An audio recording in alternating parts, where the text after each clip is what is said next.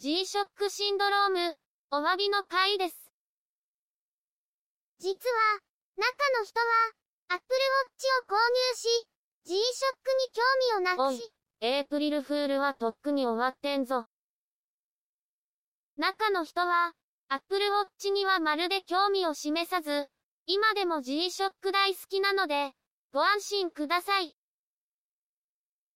今回のお詫びは、配信を少しお休みさせていただくことについてです。来週、中の人は関東へ出張。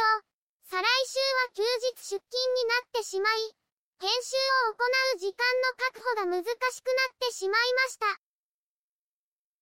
次回の配信は5月3日を予定していますが、次回は月始め恒例5月発売予定のモデルの紹介を予定しています。